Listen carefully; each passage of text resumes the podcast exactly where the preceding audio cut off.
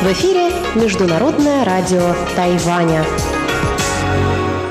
Здравствуйте, дорогие радиослушатели! В эфире Международное радио Тайваня и вас из тайбэйской студии приветствует ведущая Анна Бабкова.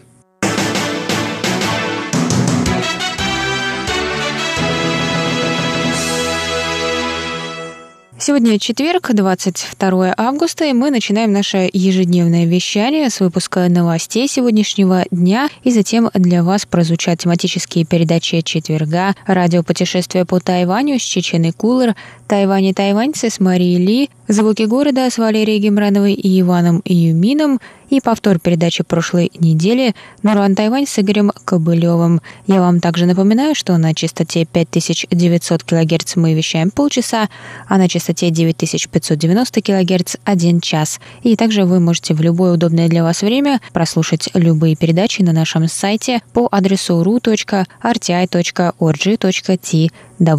А сейчас давайте к новостям.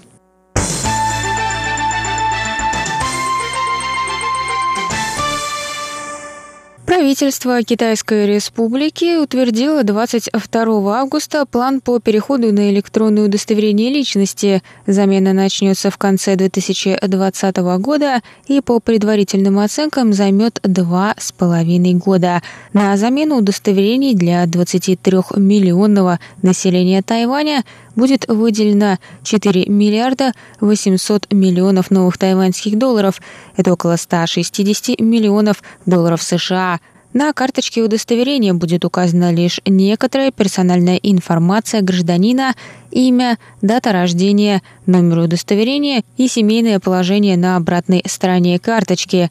Такая информация, как пол, имена родителей и супруга, место рождения и адрес, которые указаны на действующих удостоверениях Китайской Республики, более не будут написаны на карточке и будут доступны только в электронном формате при считывании чипа карты – Премьер-министр Су Чан рассказал, что новые карточки будут содействовать цифровой трансформации Тайваня и станут базой для построения умной правительственной инфраструктуры.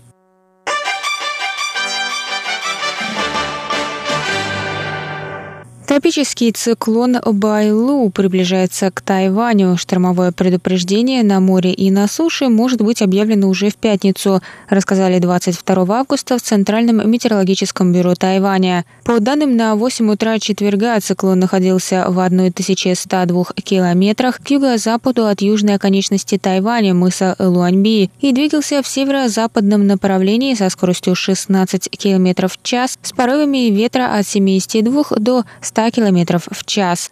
Наибольшее влияние на остров стихия окажет в субботу. В разных частях Тайваня возможны проливные дожди с грозами.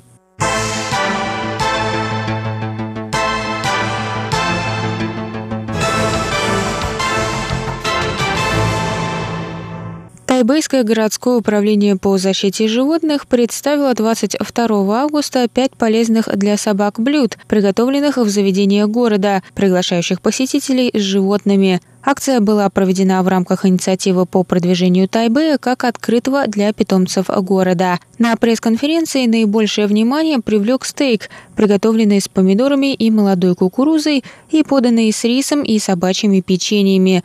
Блюдо было представлено тайбэйским кафе Always Sunshine. Менеджер кафе Ян Хой Ци рассказала, что вареные овощи способствуют здоровой работе почек у собак. Она добавила, что кафе при помощи ветеринара разработало рецепт мороженого с пробиотиками, чтобы питомцы могли чувствовать себя комфортно в жаркую погоду. Второе блюдо было предоставлено отелем Элофт Тайпей Бэйтоу, в котором разрешается проживание с животными.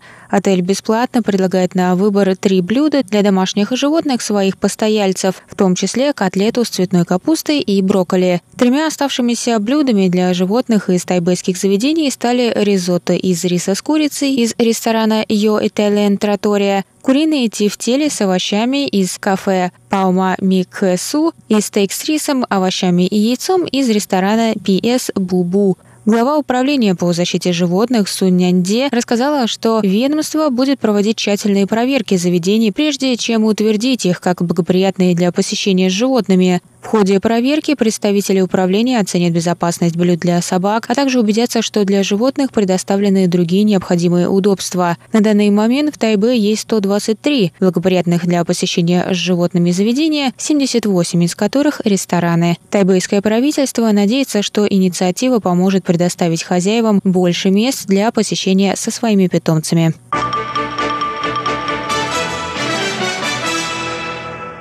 Жительница Нового Тайбэя получила необычный подарок на свой 108-й день рождения – представление пекинской оперы прямо у ее постели. Подарок был устроен фондом социальной помощи Хуашань, негосударственной организацией, которая помогает недееспособным пожилым людям.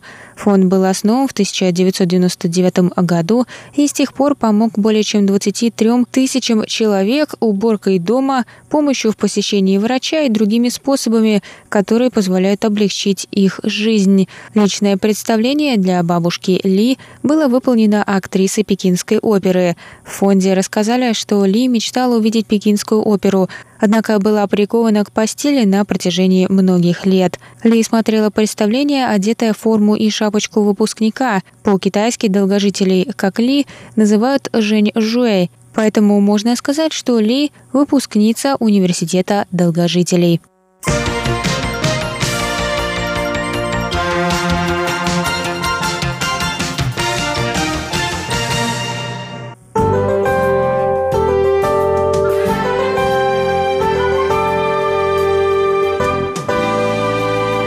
А сейчас прогноз погоды. Сегодня в Тайбэй было до 35 градусов тепла и ясно.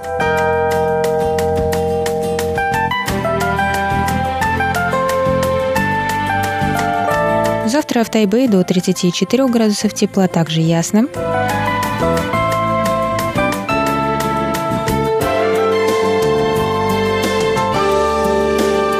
Тайджуне завтра до 32 градусов тепла, солнечно с переменной облачностью.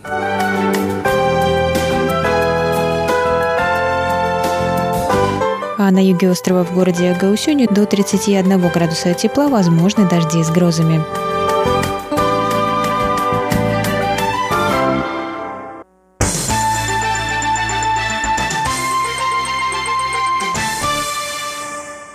Это был выпуск новостей за четверг, 22 августа. Для вас его провела и подготовила ведущая русской службы Анна Бабкова. Далее в эфире вас ждут тематические передачи четверга. Я с вами прощаюсь. До новых встреч.